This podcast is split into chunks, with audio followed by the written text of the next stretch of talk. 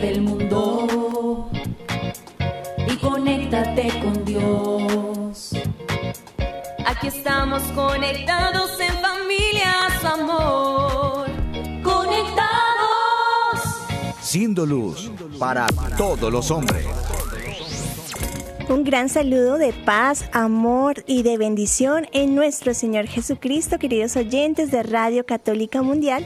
Somos las hermanas comunicadoras eucarísticas del Padre Celestial, transmitiendo desde los estudios de la Arquidiócesis de Cali en Colombia.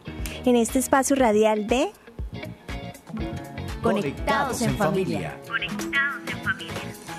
Siendo luz para todos los hombres. Bueno, en esta oportunidad les acompañamos la hermana María Paz y la hermana Ángela María. También queremos recordarle a todos nuestros queridos oyentes de Radio Católica que, si gustan, nos pueden llamar desde Estados Unidos al 866-398-6377 o fuera de los Estados Unidos al 1-205-271-2976. Y también para aquellos que quieren escribir al chat de nuestras redes sociales, allí también estaremos muy pendientes de atender a sus inquietudes o de que nos quieran compartir algún aporte o testimonio de vida. Damos la bienvenida a todas las personas que se conectan por primera vez con nosotros y también damos una invitación a aquellos que nos escuchan para que puedan compartir estos contenidos con sus amigos, conocidos y para que otros también puedan recibir esta bendición en sus vidas. Bueno, es hora de conectarnos con nuestro Padre Celestial. Es hora de comenzar. Estamos conectados. En el nombre del Padre, del Hijo y del Espíritu Santo. Amén. Amado Padre Celestial, nos colocamos en este momento en tu presencia, Padre. Colocamos nuestra vida a tus pies, porque sabemos que como buen Padre deseas lo mejor para cada uno de nosotros. Danos la gracia de poder sentir tu presencia, de poder sentir tu mirada, porque sabemos que cada uno de nosotros es importante para ti, porque nos amas. Danos la gracia de poder experimentar tu amor en nuestras vidas, porque a través de tu amor, Padre, podemos aprender verdaderamente a amar a los demás. Podemos amar sin egoísmos, con generosidad, con donación. Regálanos también, Padre Celestial, tu sonrisa, que es el reflejo del contento que tú tienes por cada uno de nosotros. Ese contento de el esfuerzo por buscar en todo momento hacer tu voluntad. Si es el caso que no lo estamos haciendo, danos también la gracia de poder anhelar esa sonrisa tuya, Padre, de poder esforzarnos por trabajar en tu alegría para que nuestros actos puedan darte esa sonrisa. También te pedimos, Padre, que nuestras vidas, nuestro trabajo, todo lo que vayamos a realizar en este día pueda ser útil para ti. Que nos puedas utilizar a tu servicio, Padre Celestial, para que otros también puedan recibir bendiciones. Podemos ser útiles con una sonrisa, con un saludo, porque no sabemos cómo están los demás y el Señor también puede obrar a través de nosotros. Y danos la gracia, amado Padre Celestial, de poder recibir la sanación de nuestro corazón. Sánanos de aquellas enfermedades que nos impiden darnos a los demás, que nos impiden ser instrumentos tuyos aquí en la tierra. Y si es necesario, corrígenos con tu amor paternal, porque sabemos que tú amas a quien corriges. Gloria al Padre, y al Hijo, y al Espíritu Santo.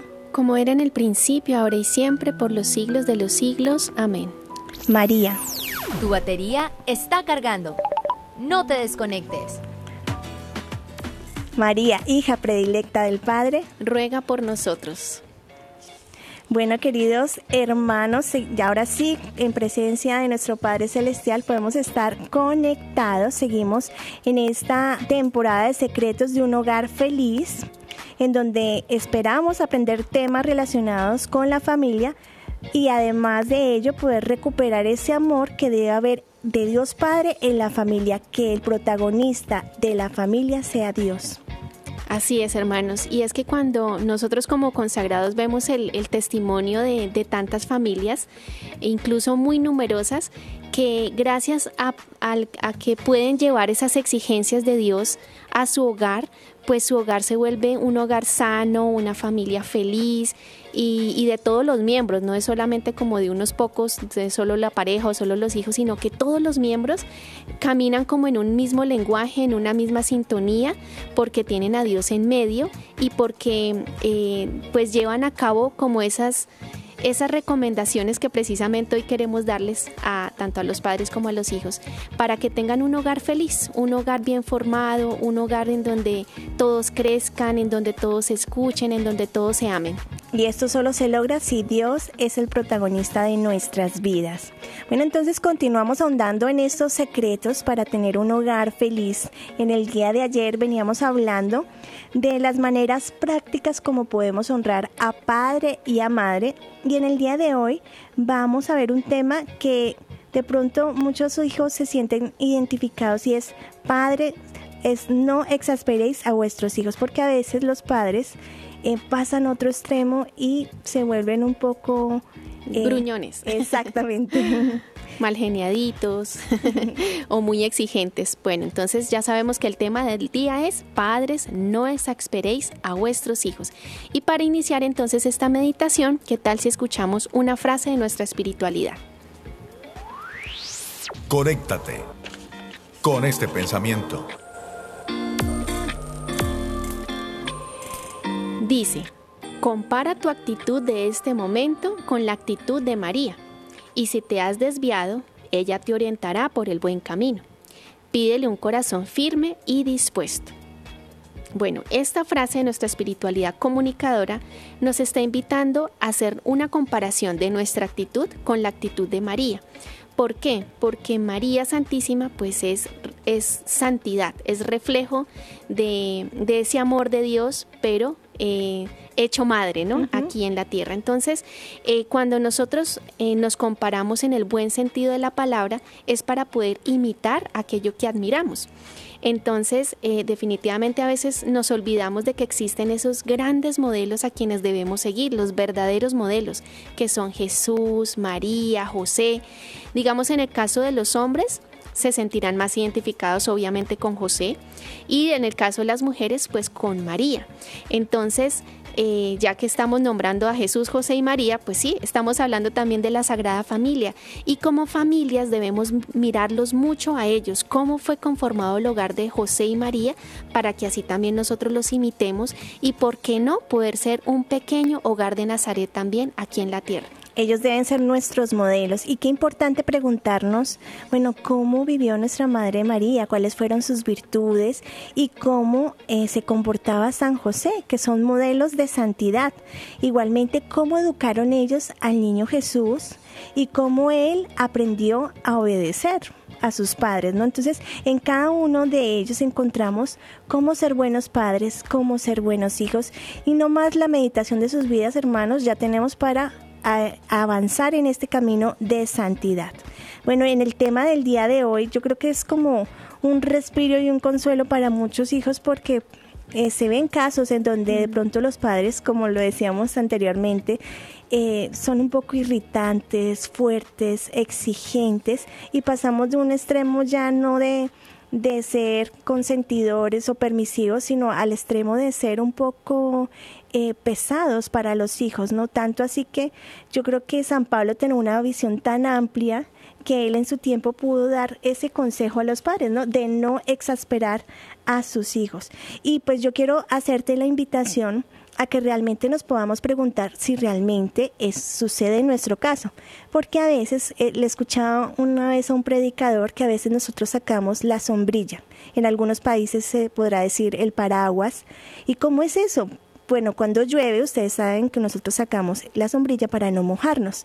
De igual manera, cuando de pronto pueden estar en una predicación dando algún consejo, sacamos ese paraguas para que no me caiga a mí, para que no me toque. Y muchos dirán, no, pero eso no es conmigo, eso es con las otras personas. Qué bueno que escuchara Pepito Pérez para que ponga atención. No, preguntémonos con la mano en el corazón, como decía un sacerdote que conocemos, si realmente puede ser mi caso.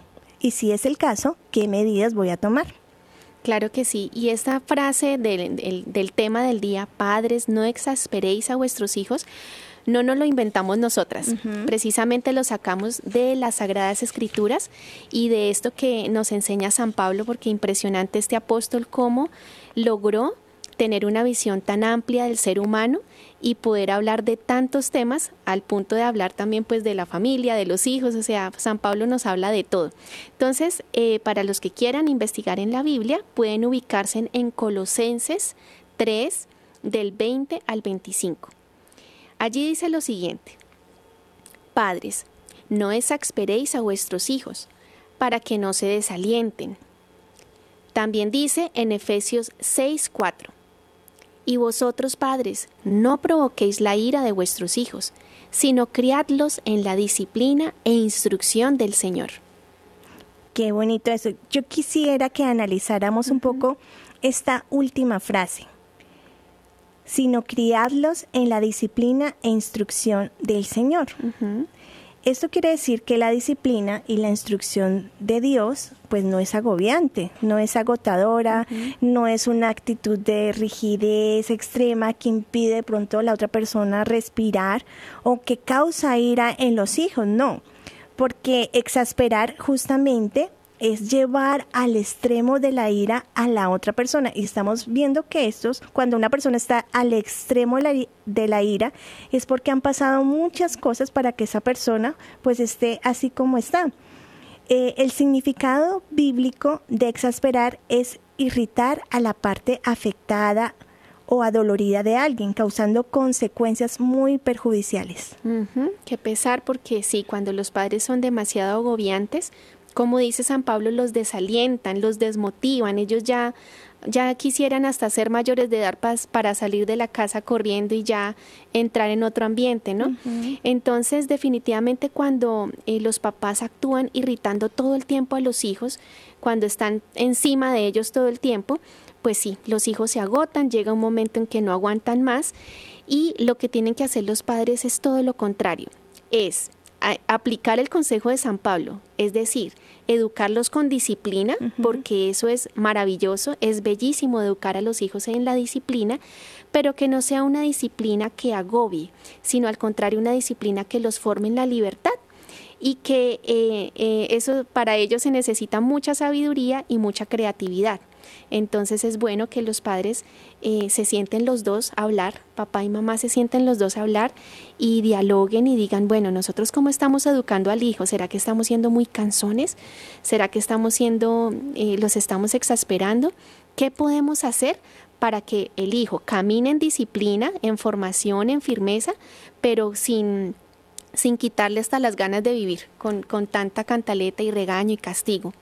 Yo creo que también el problema radica en que no se tiene un concepto claro de lo que es la disciplina. Uh-huh. Muchos creen que disciplina es imposición, es sometimiento. Exacto. Y otros con estos tipos de concepto le tienen pavor a la palabra disciplina. Nomás dicen disciplina y ya quisieran como salir corriendo. Lo ven como un aspecto negativo, ¿no? Exactamente. No positivo. Entonces, qué bueno que podamos como alinear estos conceptos a lo que realmente es, para poder disfrutar y vivir de lo que es la disciplina, porque la disciplina es muy provechoso para el ser humano.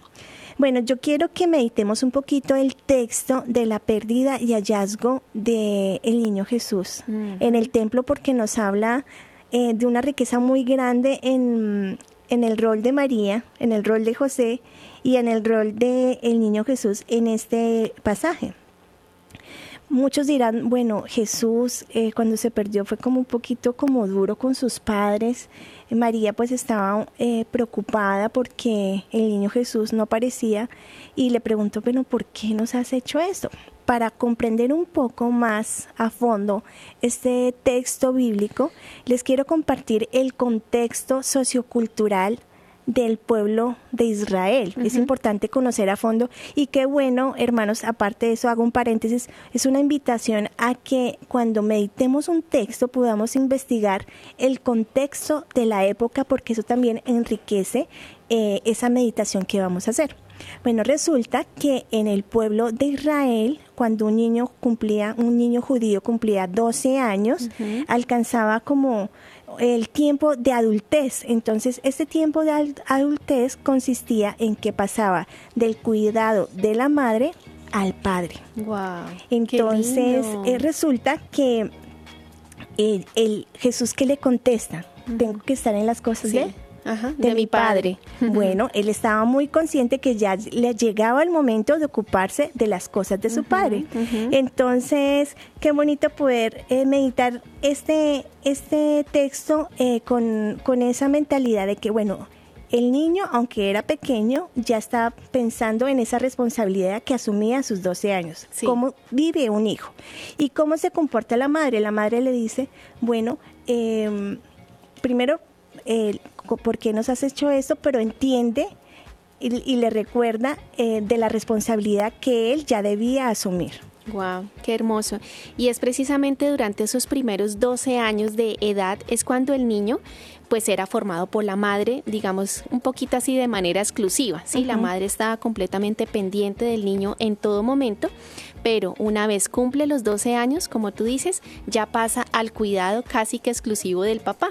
Por eso vemos en tantas imágenes a ese niño ya en la carpintería, porque ya se ocupaba de las cosas que hacía su papá y quería imitarlo en todo.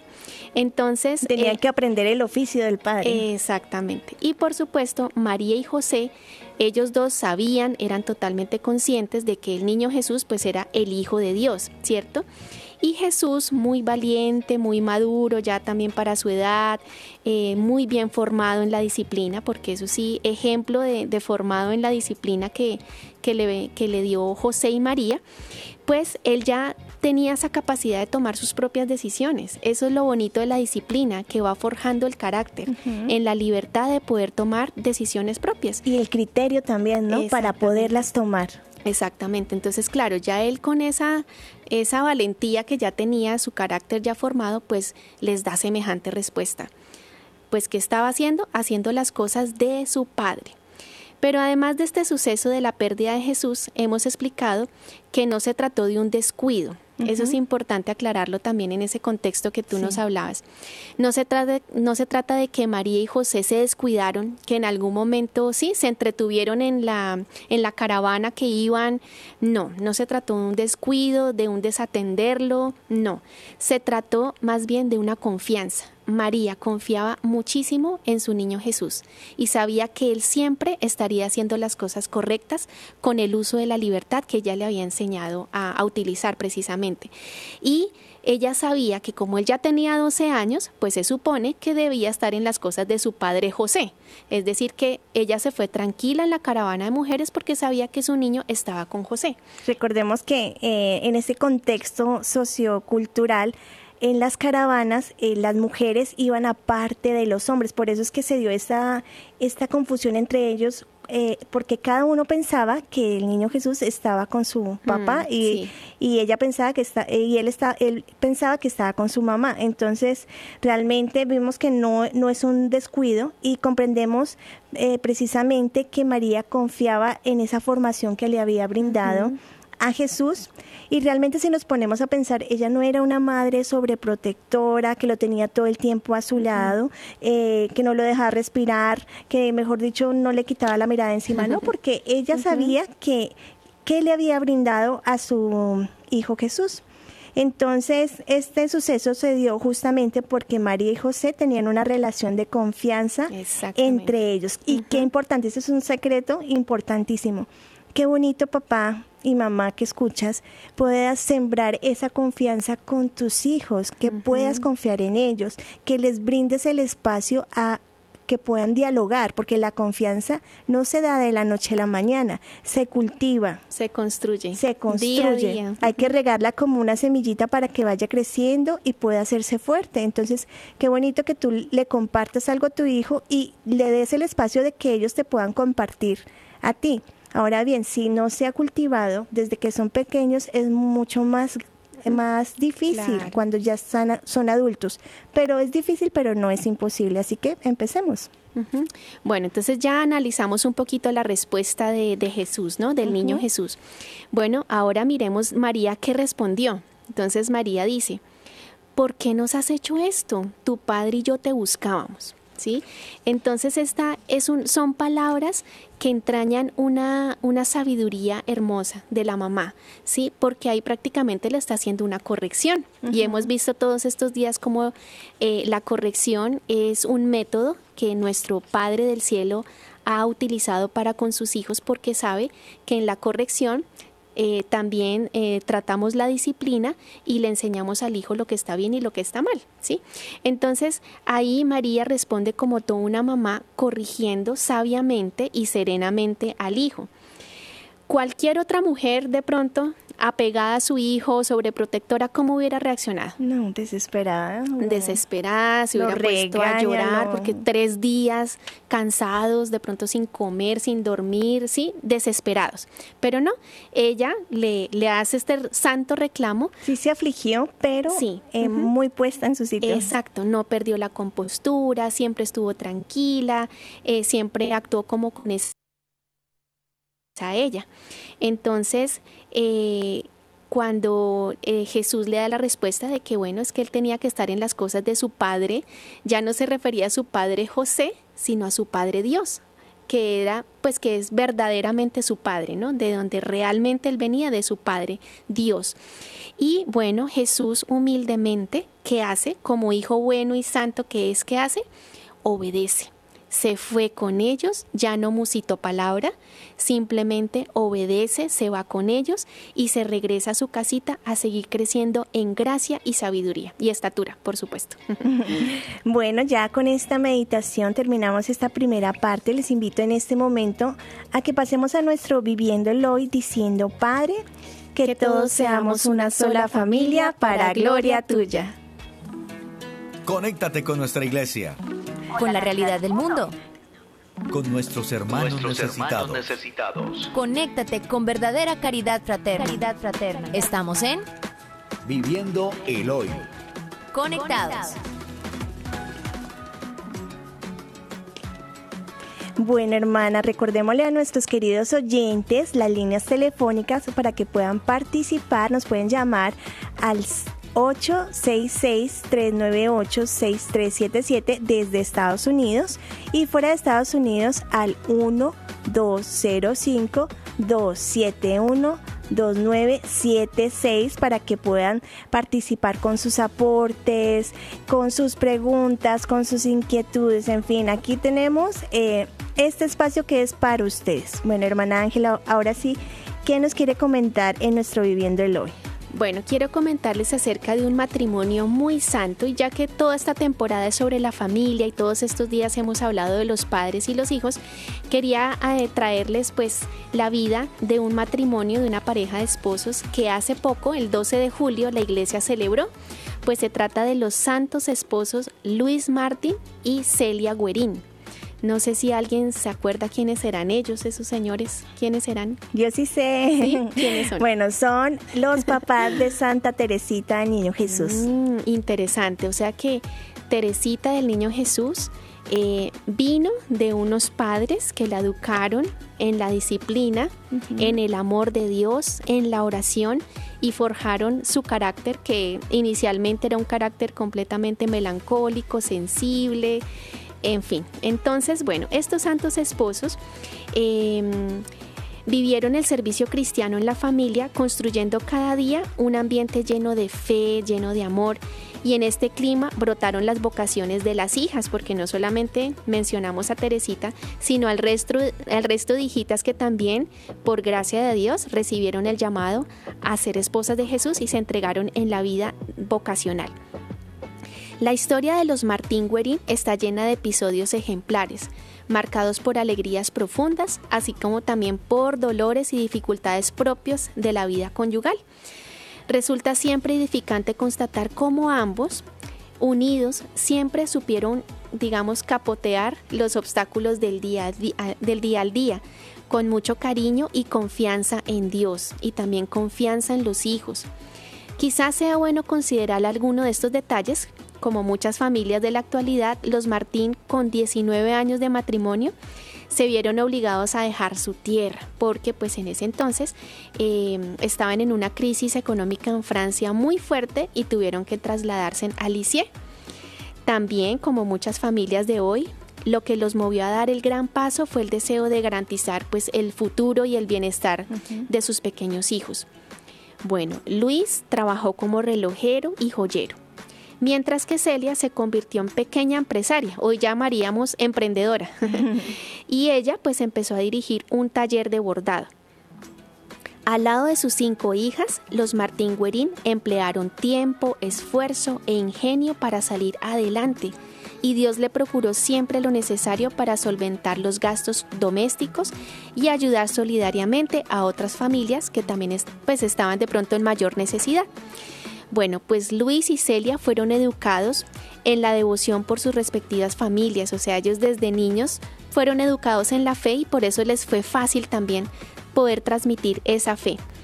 Durante su juventud, antes de conocer a Luis, María Celia quiso ser religiosa, imagínense en eso, y ingresó incluso al monasterio de las Hijas de la Caridad de San Vicente de Paúl. Por su parte, Luis, adivinen qué, también quería ser religioso y se entró a un monasterio. ¡Qué impresionante! Sí, pero resulta que Luis no tuvo éxitos en los estudios y pues obviamente le tocó salir porque tenía muchos problemas con el latín. Bueno, al fin de cuentas, para ambos Dios les tenía un destino totalmente diferente, que era el ser llamados a ser padres. Bueno, los jóvenes se conocieron cuando Luis tenía 35 años y Celia tenía 27. El entendimiento y el amor fue tan rápido y grande entre los dos que contrajeron matrimonio el 13 de julio de 1858. Solo 3 meses de haberse conocido. Interesante, ¿no? Ambos llevaron una vida matrimonial ejemplar. Miren esto. Iban consejos. A misa. A ver, anoten esos consejos. Ellos asistían a misa todos los días. Hacían oración personal, es decir, cada uno a solas. Pero también sacaban todos los días tiempo para orar en común, con las hijas, con la familia. Se confesaban frecuentemente y participaban de la vida parroquial. De su unión nacieron 9 hijos, 4 de los cuales murieron prematuramente. Y una de ellas que conocemos hoy como doctora de la Iglesia, Santa Teresita del Niño Jesús.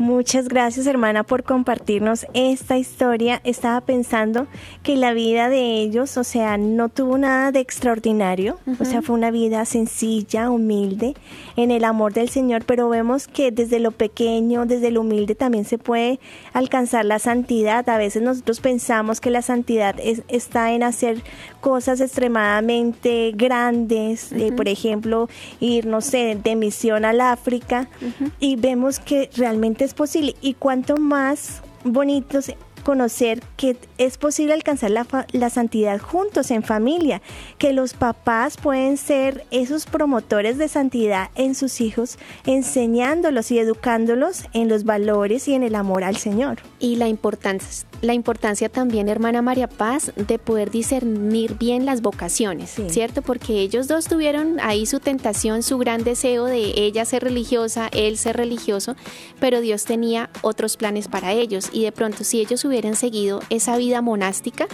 no se hubiesen realizado plenamente como hombre o como mujer, y tampoco hubieran podido cumplir ese plan maravilloso que Dios tenía de dar esta hija santa, doctora, a la Iglesia Católica. Entonces, importante discernir bien la vocación.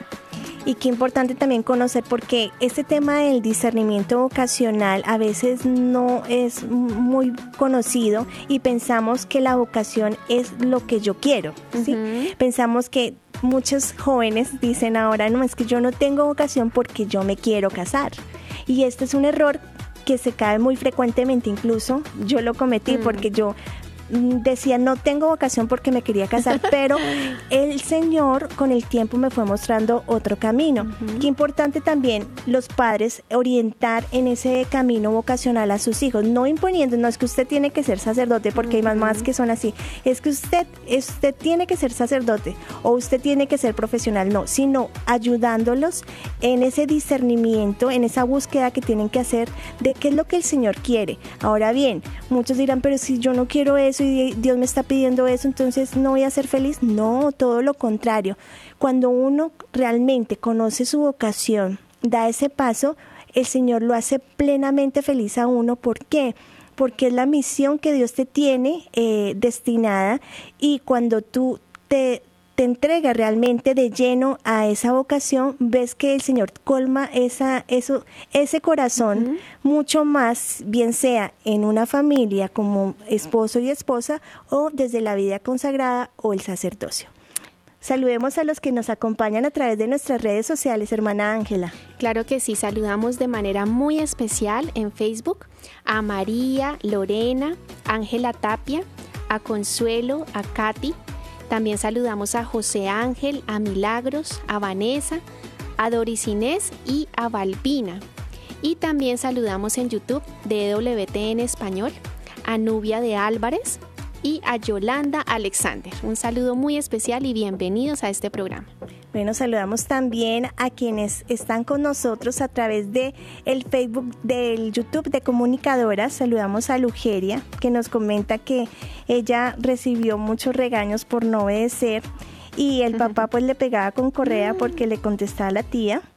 Pero entonces, pues tristemente ella nos comenta que no recibió una educación religiosa, pero el Señor es muy bonito porque Él va supliendo, a pesar de que no lo recibimos en casa, tú estás conectada con nosotros y el Señor te permitió ese camino para que pudieras conocer más del Señor. Entonces es ver esas bendiciones y también la oportunidad que tienes de orar por tu papá que ya partió para la eternidad.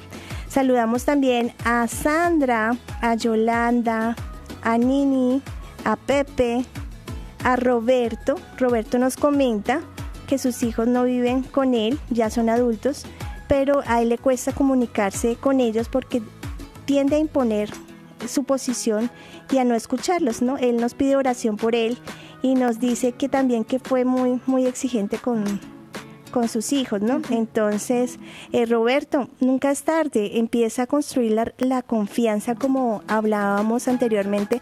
No trates de imponer porque de pronto ya ellos ya están como cansados de eso, pero sí de pronto coméntales de ti, empieza a hablarles, mira, he hecho esto, o sea, empieza a entablar de pronto como una relación de amistad con ellos para que poco a poco esa confianza se vaya recuperando.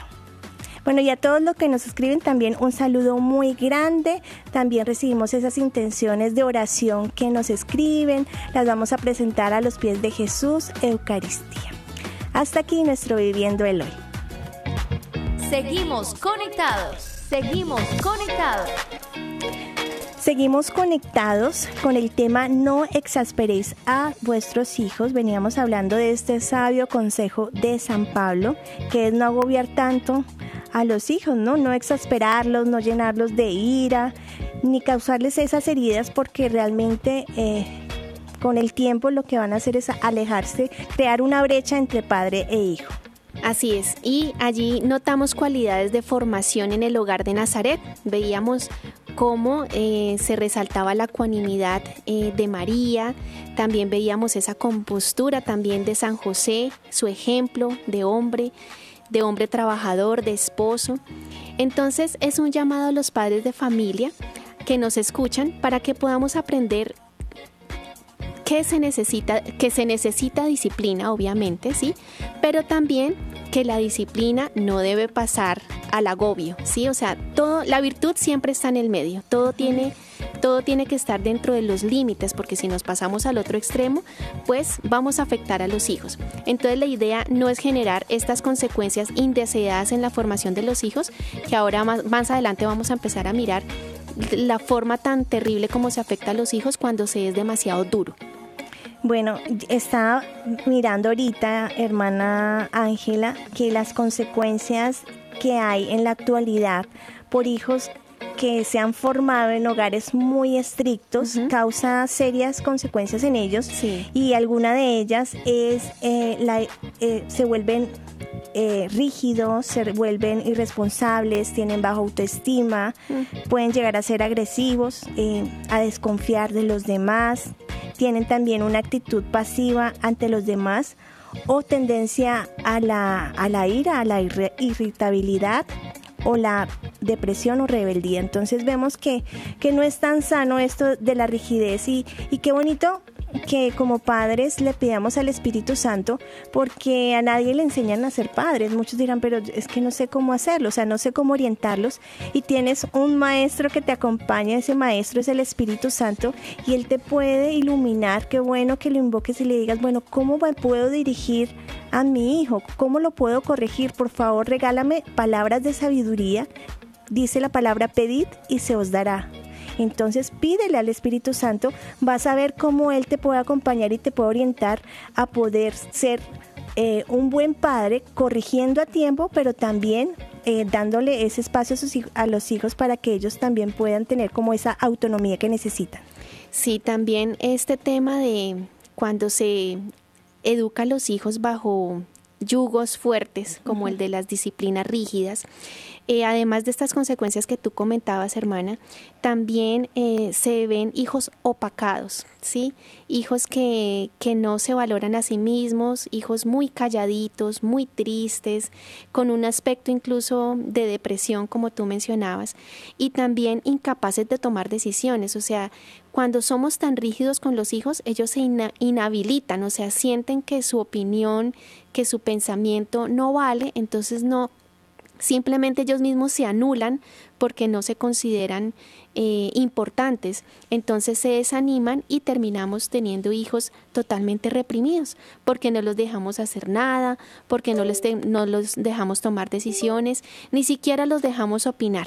Entonces vamos creando hijos reprimidos, tristes y sin ganas también, como les decía inicialmente, de vivir.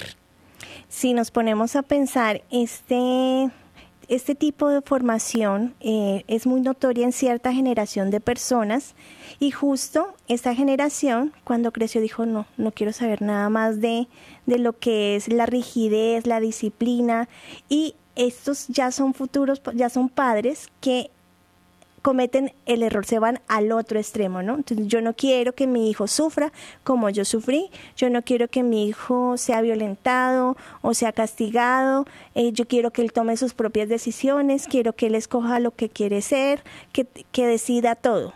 Y ahí nos pasamos a otro extremo gravísimo, porque es la permisividad y también la falta de orientación, porque muchos padres incluso dicen, no, que él escoja en qué creer o qué ser, si ser hombre o ser mujer o ser otra cosa. Entonces ahí realmente también las consecuencias son mucho más grandes por esa falta de disciplina, ¿no? Y ahí vemos que cada exceso es perjudicial. Uh-huh. Bueno, también un niño sin disciplina, porque también está al extremo de no lo disciplinaron, puede sentirse desorientado. O sea, él dice como, ¿para dónde voy? O sea, ¿qué debo hacer? Se siente siempre confundido y finalmente se siente desatendido, y por lo tanto también culpabilizará a sus padres de ellos. Habrá baja autoestima porque se sintió desprotegido, no va a tolerar tampoco la frustración, se va a volver caprichoso y no va a valorar lo que tiene. Tendrá incapacidad para manejar sus propias emociones y va a ser una persona impaciente y que tiende a la manipulación. Así que la no disciplina también es muy perjudicial. Así que queremos animar a los padres a ejercer pues esa justa verdad que nos enseñan las Sagradas Escrituras. O sea, sí se necesita disciplina, claro, hay que retomarla, hay que volver a recuperar ese espacio perdido en los hogares, hay que pedir la gracia al Espíritu Santo, como les comentaba, para aprender a ejercer esa disciplina, pero también hay que limpiar ese mal concepto de disciplina que lleva a ese extremo agobiante, pesado, cansón, uh-huh, que hace que el hijo ya quiera huir de la casa y no volver. Entonces hay que estar en el punto medio, como lo decíamos. Entonces, bueno, vamos entonces a... Hermana, ¿qué le parece si vamos a una pausa musical y ya regresamos, porque queremos darle algunos consejos de fe para que los padres no agobien a sus hijos? Vamos entonces a la pausa.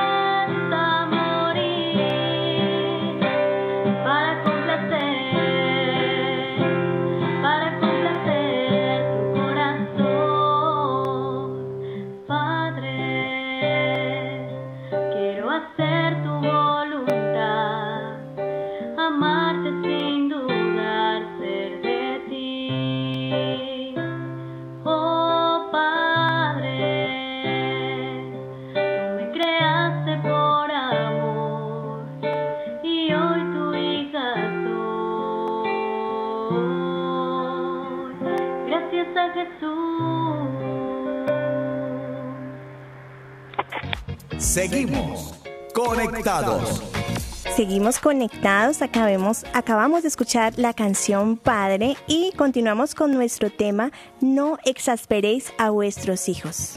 Queremos saludar a Palma. Ella dice: pero ¿cómo puedo cambiar? A uno lo educaron así, con disciplina impositiva y violenta. Entonces, ¿qué puedo hacer? Pues precisamente, Palma, te vamos a dar unas recomendaciones para todos los padres para que puedan ser disciplinados, pero no al punto de agobiar a los hijos. Quiero comenzar por un consejo que es un consejito espiritual, y es que los padres deben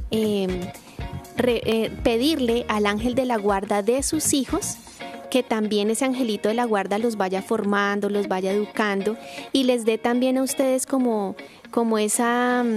Sí, como que les digan, bueno, a sus hijos se les puede meter por este lado, a sus hijos les gusta tal tema, a sus hijos les gusta tal cosa, sí, o sea que el angelito de la guarda es, mejor dicho, efectivo, así que los papás órenle mucho a los ángeles de la guarda de sus hijitos y también pues a sus propios ángeles de la guarda. Eso espiritualmente los va a conectar mucho más y los va a hacer comprender y amar y conocer mucho más a sus hijos. También quiero recomendarles que puedan comprender que los hijos son ante todo hijos de Dios, ¿sí? Que esos hijos sí salieron de las entrañas, pero que no nos pertenecen, no son como una mercancía, como una cosa que es, tú eres el dueño absoluto de ellos, sino que ante todo son hijos de Dios y que algún día esos hijos van a volver a la casa del Padre y que tú, solamente Dios te los está prestando por un momento de la vida para que tú les ayudes, siembres en ellos el amor, la fe, la esperanza, los eduques, pero finalmente rumbo al cielo, derechito a la patria celestial. Bueno, el otro consejo: disciplina sí, agobio no. O sea, todo en la justa medida, y esto la encontramos pidiéndole la sabiduría al Espíritu Santo y siguiendo el ejemplo de José y de María. Entonces, si tu mamá nos preguntabas cómo hacer, pregúntate, bueno, ¿qué haría María en este momento en mi lugar? ¿Cómo corregiría a su hijito? ¿Cómo lo trataría? Y vas a ver que vas a encontrar respuestas. Bueno, una tercera recomendación es el diálogo. Importante, sentarse a hablar con ellos, escucharlos, sacarles el tiempo. Qué chévere poder conocer lo que piensan, lo que sienten, poner un tema en común, abrirse a los comentarios que ellos tengan. De pronto pues no serán los más afortunados, pero así ellos poco a poco van a sentirse en confianza de que son escuchados, de que sus opiniones son atendidas, de que sus opiniones también son contradichas, pero en un ambiente de mucha cordialidad, de mucho respeto, de mucha caridad. Y por lo tanto ellos también van a poder empezar a contarles cosas que de pronto ustedes ni sabían, van a poder empezarle a contar cosas que les están sucediendo, a revelar secretos. Y esa es la confianza que Dios quiere que ustedes se ganen con ellos para poderlos orientar mejor. Bueno, el otro consejo muy importante, hermanos, este consejo no puede faltar, es la oración en el hogar. Hermanos, el maligno siempre va a buscar dividir, la oración siempre va a unir. Uh-huh. Familia que reza unida, dice por ahí, permanece unida. Entonces es necesario crear esos espacios de oración en familia. No tienen que ser 2 horas, 3 horas, no. O sea, un espacio pequeño en donde cada uno se reúne a orar. Conozco hogares hermosísimos, hermanos, donde hay oración en familia y se nota en el comportamiento de sus hijos, se nota cómo estos niños son sumisos, dóciles, y cómo sus papás tienen también esa justa medida para poderlos educar. Aparte que la oración también nos da esas luces del cielo, esa sabiduría como para poderlos orientar, corregir, y también la oración calma a las personas, ¿no? O sea, a veces se va esa irritabilidad, de pronto ese enojo, y se llena el corazón de paz. Una vez escuchaba el testimonio de una pareja de esposos que hay momentos en los cuales empieza a haber como irritabilidad, como cansancio, como que me está fastidiando, como que ya, como que no sé, sus palabras me molestan, su actitud me incomoda. Cuando ellos dan testimonio de que cuando ellos empezaban a sentir ese tipo de cosas, cada uno tenía un secreto, y era encerrarse en el baño, cada uno por aparte o en el cuarto, donde fuera, se ponen de rodillas y se ponen a rezar el San Miguel Arcángel. ¡Qué bonito! Terminado de rezar, como que esa tormenta, ese fastidio baja y ya se podían ver con nuevos ojos. Entonces, lo mismo, si los padres de pronto se sienten muy alejados de sus hijos, no se los soportan, no saben cómo hablarles, enciérrense en el baño, de rodillas reza un San Miguel Arcángel y verá que el niño se va a empezar a aplacar y va a empezar a ver esa conexión entre ustedes dos. Bueno, otra recomendación es tener una comunidad de base. ¿Qué quiere decir eso? Quiere decir que tengamos grupos de oración, que vayamos a la parroquia y nos adhiramos a alguno de los grupos de apostolado que allí hay, que tengamos encuentros con otras familias. ¿Por qué, hermanos? Porque cuando uno pues está solito y todo lo lleva como en su propio criterio, pues no va a tener tantos argumentos y fundamentos. Cuando uno tiene una familia amiga, cuando se reúnen en la vecindad, ¿sí? Los niños también pueden ver en otras familias ejemplos bonitos. Los esposos pueden ver, ay, miren, esta pareja, mire tan bonita esta costumbre que tiene, deberíamos adoptarla también nosotros.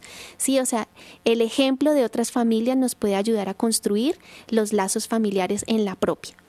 Bueno, y otro consejo, no les evites dolores o dificultades a tus hijos, más bien enséñales a superarlas. Este es un error que se comete a menudo, y es que como yo no quiero que sufra, mejor dicho, lo pongo en una cajita de cristal para que no sufra nada, para que no se tropiece, para que hay mamás incluso que no les dejan jugar a los hijos porque cuidado se ensucian o cuidado se pegan o se raspan.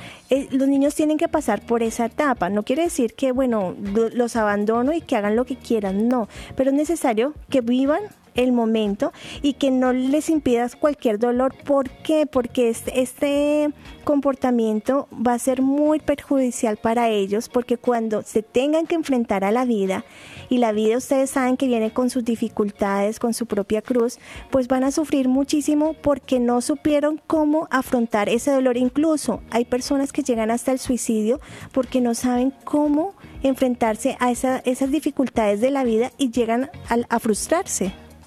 Así es, hermana María Paz. Entonces, antes de ir a otras recomendaciones, hermana María Paz, ¿qué continúa? No, ya tuvimos nuestra canción, sí, ¿no? Vamos a seguir con con estos consejos que realmente nos pueden orientar en esa educación de los hijos. Tenemos otro consejo, ¿no? El otro es no dejarles comer o ver televisión o internet en todo el tiempo, ¿no? Porque a veces el niño no quiero comer 12 de la noche o quiero ver internet o quiero ver televisión y no hay un límite, entonces esto hace que la voluntad de ellos sea muy débil. El hecho de que haya este tipo de conductas, de disciplinas, también nos forman en que no pueden tener lo que quieren en todo momento y que hay un tiempo para todo. Otra recomendación es dejar que se expresen, ¿sí? Que paso a paso vamos a enseñarles a los hijos los momentos prudentes para hablar, porque hay otros momentos donde hay que guardar silencio, donde hay que saber callar, pero qué chévere poderlos escuchar en las expresiones que tengan y así también irlas corrigiendo poco a poco. Incluso también escuchar a los hijos adultos. No estamos aquí hablando solamente de los niños, estamos hablando también de hijos adultos. Qué bueno también poderlos atender en esa escucha sabia de los padres, además porque ellos tienen mucho que enseñarnos. Los hijos, a veces creemos que los padres son los que lo saben todo, los que tienen que siempre orientar, pero los hijos también van aprendiendo y van adquiriendo una sabiduría grandísima. Miren cómo el niño Jesús, dice la Escritura, fue creciendo en gracia y sabiduría. Entonces, aprendámoslos a escuchar y démonos la oportunidad de conocer qué piensan y qué sienten. Qué importante esto, hermana, porque muchas veces dicen, ¿puedo hacer tal cosa? No. ¿Por qué? ¿Por qué no? ¿Y por qué no? Dale razones a tu hijo. El niño puede entender. A veces creemos que ellos no entienden, es todo lo contrario. Ellos pueden absorber, son como una esponjita, absorben todo y pueden realmente entender estas razones, y estas razones les dan criterio para poder decir, esto me conviene, esto no me conviene. Bueno. Otra recomendación importante es dejarles compartir con otras personas, que tengan amigos, que visiten a otros familiares, que ellos se puedan desenvolver en otros entornos, no solamente en la familia. No nos podemos volver egoístas porque ellos también allí se pueden agobiar y exasperar. Bueno, y la última recomendación es no lo regañes todos los días, porque esto cansa, hermanos. En Colombia decimos dar cantaleta, ¿no? Hacerlo todo el tiempo hace que los hijos se desesperen y ya no tomen en serio tus palabras, ya te ignoren, incluso les puede entrar por un oído y les puede salir por el otro, porque ya saben que son palabras al aire, ¿no? Y lo otro es que tienes que corregir con control tus emociones, es decir, que no se te note la ira al momento de corregir, sino la sabiduría. Y si tienes ira, no lo hagas en ese momento, espera que te calme un poquito y después sí corrige. Así que, padres de familia, en conclusión, tengamos paciencia, aprendamos a tener paciencia con los hijos, aprendamos a corregir con mucho amor, aprendamos a escuchar, aprendamos a abrazarlos, a tener afectos con ellos, y así a los hijos les será fácil cumplir con ese mandato de honrar a sus padres. Bueno, hermana Ángela, ¿qué tal si hacemos una oración pidiéndole al Señor pues esta gracia? Claro que sí. En el nombre del Padre, del Hijo y del Espíritu Santo. Amén. Amén. Amado Padre Celestial, en este día queremos presentarte a todos los padres de familia, esos hombres y mujeres que dieron el sí a la vida, que se arriesgaron a tener esos hijos, pero que poco a poco, pues con el transcurso de los años, de pronto han perdido ellos también la motivación de educarlos, la motivación de enseñarles, han perdido la paciencia y se han exasperado ellos mismos, haciendo exasperar también a sus propios hijos. Te queremos pedir, amado Padre Celestial, que hoy le regales a esos padres una nueva motivación, que les regales una gracia especial para acoger a sus hijos tal como son, para comprenderlos, para amarlos, para estar también en sus cosas, para hacer cosas juntos, para darse en la oportunidad de experimentar con ellos nuevas cosas, nuevas aventuras, nuevas experiencias. Y también, amado Padre, te presentamos a los hijos que en este momento están viviendo en sus casas, en sus familias, esos momentos difíciles donde se sienten que sus padres no confían en ellos, que los están exasperando.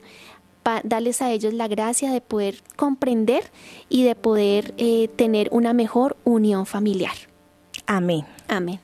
Bueno, queridos hermanos, se nos agotó el tiempo. Es un gusto poder haber compartido con ustedes. Somos las hermanas comunicadoras eucarísticas del Padre Celestial. En el día de hoy les acompañó la hermana Ángela María y la hermana María Paz. Recordamos entonces que mañana tenemos un nuevo programa con un nuevo secreto para tener un hogar feliz. Dios les bendiga inmensamente. Hemos estado conectados con Dios. Tu batería ha sido recargada. Hasta el próximo programa. Conectados.